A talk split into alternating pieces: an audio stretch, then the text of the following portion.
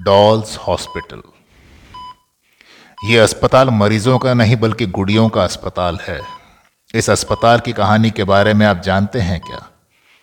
बताते हैं कि इस अस्पताल का 200 साल पुराना बेहद भयानक इतिहास है। इस जगह का नाम है हॉस्पिटल ऑफ़ हॉरर्स।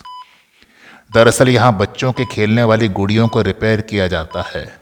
लेकिन अब यहाँ का हाल ऐसा है कि किसी भी आदमी को यहाँ जाने में डर लगता है।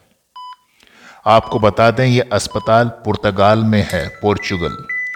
अब आप सोच रहे होंगे कि आखिर बच्चों की गुड़ियों को रिपेयर करने वाली इस जगह को डरावना क्या हो सकता है। चलिए ये भी बता देते हैं।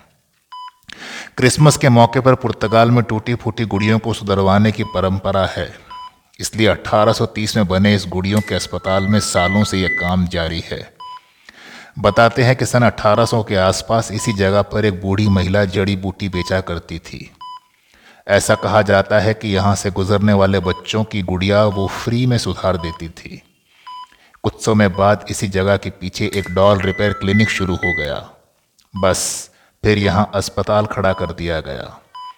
ऐसी भी परंपरा है जिसमें दादा दादी अपने बचपन के खिलौनों को संभाल कर रखते हैं जिसे वे अपने पोते पोतियों को दे सकें। इस वजह से यहाँ पुर्तगाल की हज़ारों डॉल सुधारने के लिए आती हैं। लेकिन अंदर का नज़ारा इतना भयानक है कि देखकर लोग सहम जाते हैं। असल में यहाँ सैकड़ों डॉल्स के बॉडी पार्ट्स जैसे हाथ, पैर, आँखें, चेहरे, बाल हर तरफ़ बिखरे होते हैं, जिसे देखकर लोगों को यहाँ डर का एहसास होता है।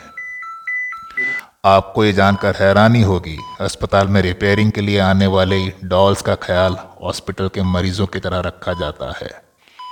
इतना ही नहीं, यहाँ डॉल्स की मरम्मत करने वाले वर्कर्स डॉक्टर्स की तरह वाइट कोट पहनने के साथ रिपेयरिंग के औज़ार टांगे रखते हैं। Welcome to hospital of dolls